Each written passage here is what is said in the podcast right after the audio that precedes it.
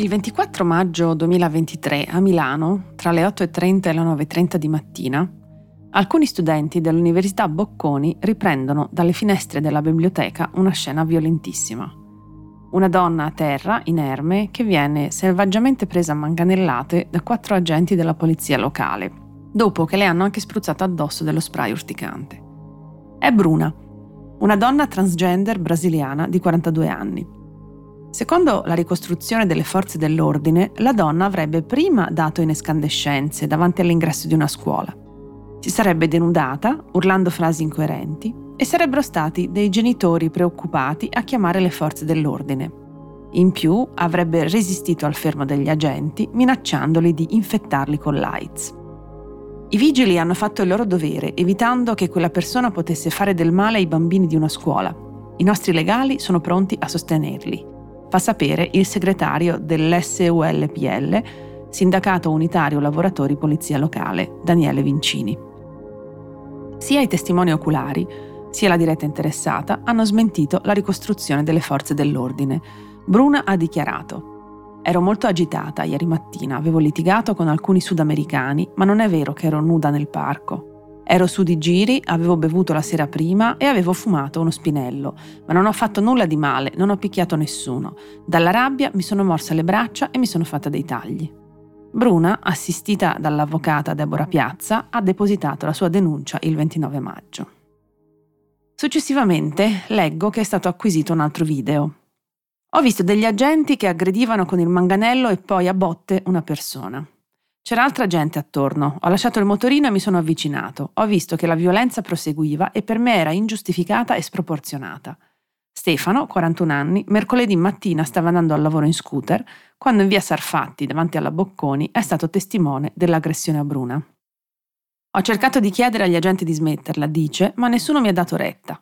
Ho reputato allora di accendere la videocamera del cellulare chiedendo spiegazioni da cittadino di questa inaudita violenza di cui sono stato testimone.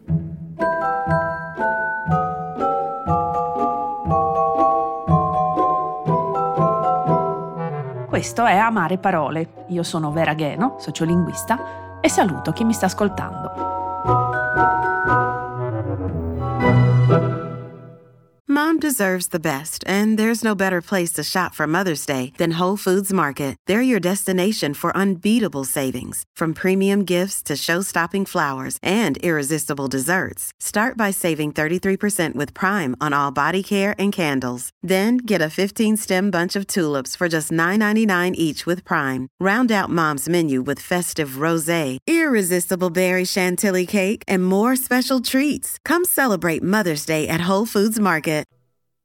Avendo guardato il video girato dalle finestre della Bocconi, direi che quanto registrato sia inequivocabile. Quattro agenti picchiano una persona disarmata, già a terra, che alza pure le braccia per difendersi. Nulla, nessun comportamento pregresso giustifica la violenza perpetrata sul corpo di Bruna.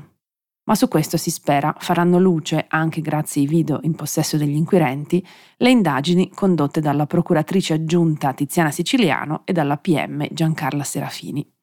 Io vorrei soffermarmi un attimo sulla narrazione dell'accaduto messa in atto dalla maggioranza dei quotidiani italiani. La prima questione da notare è la centralità data un po' da tutte le testate a due elementi caratterizzanti. Il fatto che Bruna sia una donna transgender e che sia brasiliana.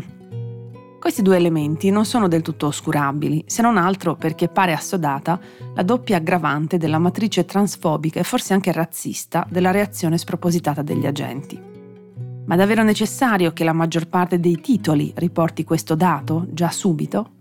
L'enfasi insomma è sull'essere transgender piuttosto che sull'essere donna o sull'essere una persona e lo è in maniera del tutto innecessaria, secondo me. Un'informazione che poteva essere data nel corso dell'articolo viene invece piazzata in apertura come se fosse l'elemento più rilevante del fatto.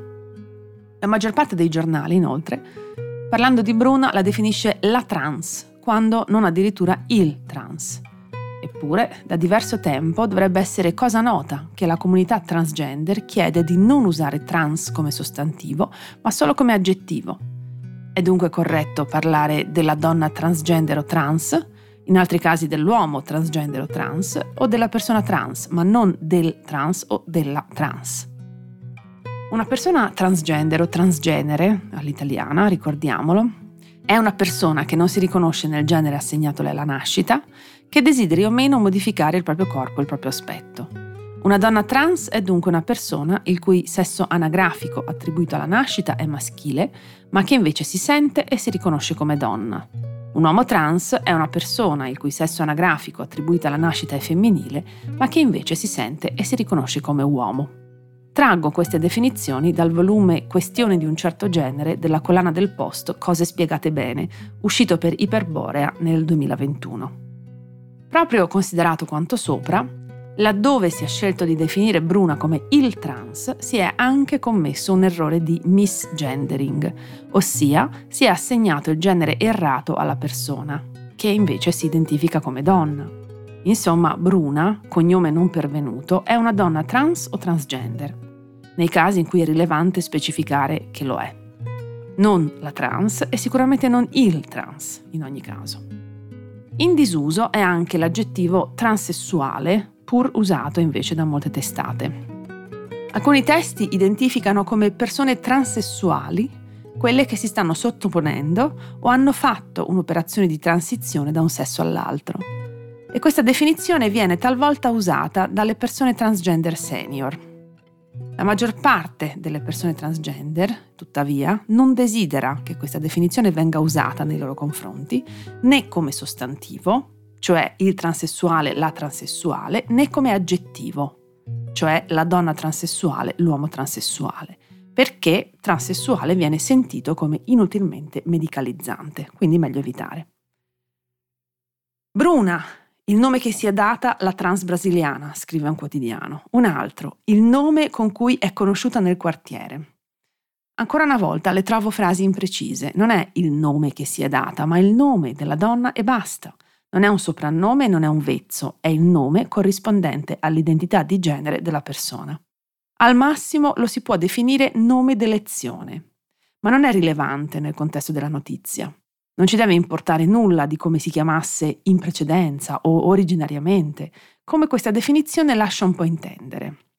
Oltre al misgendering, non c'è nemmeno bisogno di fare del dead naming, cioè usare il nome defunto della persona o magari cercare in qualche modo di scoprirlo. Sono fatti privati. Bruna si chiama Bruna e tanto ci dovrebbe bastare.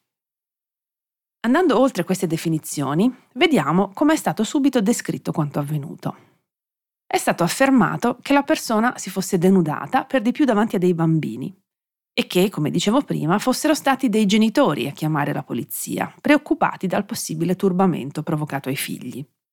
Doppiamente turbati dalla nudità, ma ancora di più dalla nudità di un corpo trans, quindi ancora più osceno da vedere. In un secondo tempo è stato negato che questo fosse successo davvero, per quanto Bruna apparisse alterata e fuori di sé, è stato chiarito che in prossimità della scena non c'erano scuole, quindi niente bambini turbati. Citare i bambini e i genitori vuol dire mettere mano a uno degli immaginari centrali della nostra società, ossia la sacralità degli infanti. Quindi funziona come motivazione che secondo alcune persone potrebbe arrivare a giustificare la reazione degli agenti intervenuti. Tanto è vero che uno di loro ha dichiarato ho sbagliato, ma in quegli istanti l'adrenalina ha preso il sopravvento. Non doveva succedere, siamo vigili e dobbiamo riuscire sempre a mantenere la calma e a comportarci in maniera professionale. Ma l'inseguimento e l'immagine che continuava a girarmi in testa dei bimbi a scuola hanno preso il sopravvento. È stato detto poi che la donna avrebbe minacciato gli agenti di infettarli con l'AIDS, anche se successivamente Bruna ha chiarito di non essere sieropositiva quindi che anche la minaccia non avrebbe avuto senso. Nessuno dei particolari raccontati è a mio avviso casuale. Intanto la nostra società, che già non ama, ahimè, le persone transgender, le rappresenta sovente come soggetti disturbati, sessualmente espliciti, sordidi. In questo rientra perfettamente l'immagine di una donna trans che esibisce i genitali davanti ai bambini. Tirare in ballo i bambini è utile, come ho detto poco fa, per creare una narrazione che possa giustificare gli atti degli agenti della polizia locale, anche se in realtà a mio avviso non giustifica un bel niente. Come dicevo in apertura di puntata, non esiste nulla che possa giustificare un simile agire da parte di coloro che dovrebbero difendere la legalità. Abbiamo lavorato a lungo come società per uscire dall'ottica dell'occhio per occhio, dente per dente. Il linciaggio quindi anche di fronte ad atti ben più gravi di quanto imputato a Bruna non dovrebbe proprio essere contemplato. Se la donna ha sbagliato pagherà, ma in tribunale, non tramite le manganellate degli agenti di polizia che casomai avrebbero dovuto arrestarla. Ciononostante non mancano le persone sulle quali questa narrazione fa presa. Una mia amica mi riporta alcuni commenti tratti dal LinkedIn di una persona che scrive se quattro agenti prendono a bastonate qualcuno, vuol dire che se le meritava e a quanto dicono altri giornalisti, il tipo, Sick, molestava i bambini davanti alla scuola. Per questo avrei dato una mano agli agenti, anzi forse due. Nella stessa direzione stereotipante va il particolare della supposta minaccia di infettare tutti con l'AIDS. Oggi dovrebbe essere abbastanza noto che non è così semplice che una persona sieropositiva ne infetti altre. Non basta certo uno sputo perché questo succeda. Sembra quasi, a partire dalla definizione di Bruna come transbrasiliana, la rievocazione di una leggenda urbana dei decenni passati. In ogni caso, Bruna nega di avere mai pronunciato queste parole. Insomma, non vorrei ripetermi, ma mentre sulla vicenda, da un punto di vista legale, faranno luce gli organi preposti, ritengo che il giornalismo potrebbe impegnarsi a parlare in maniera più consapevole di una minoranza di persone che già subiscono quotidianamente abusi e umiliazioni di ogni sorta e che non soffrono di nessuna malattia né hanno nessuna colpa se non quella di ritrovarsi a vivere in una società che tende a marginalizzarle in tutti i modi possibili. Non ci vuole molto a parlare delle persone transgender con la giusta attenzione. Che ne dite di farlo? Uno sforzo in più? Intanto partiamo dai nostri costumi linguistici quotidiani e individuali, non è difficile. Jacopo Melio, nel suo già citato libro È facile parlare di disabilità se sai come farlo, scrive Se cambiamo la definizione di quel qualcosa, cambierà la percezione che le persone hanno di quel qualcosa. Cambieranno gli atteggiamenti verso quel qualcosa e cambieranno i fatti che riguardano quel qualcosa. Per questo, utilizzare parole corrette contribuisce a costruire una società senza barriere culturali e sociali. Utilizzare parole sbagliate alimenta discriminazione, pregiudizi e stereotipi. Parlare di persone transgender e non di trans ci permette di ricordarci una cosa fondamentale, forse banale da ripetere, ma magari necessaria in questo momento storico. Le persone transgender sono prima di tutto persone, esattamente come tutte le altre.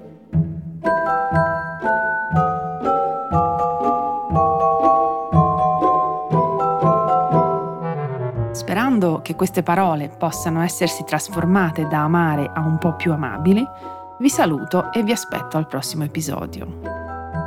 E non esitate a scrivermi all'indirizzo amareparole-ilpost.it.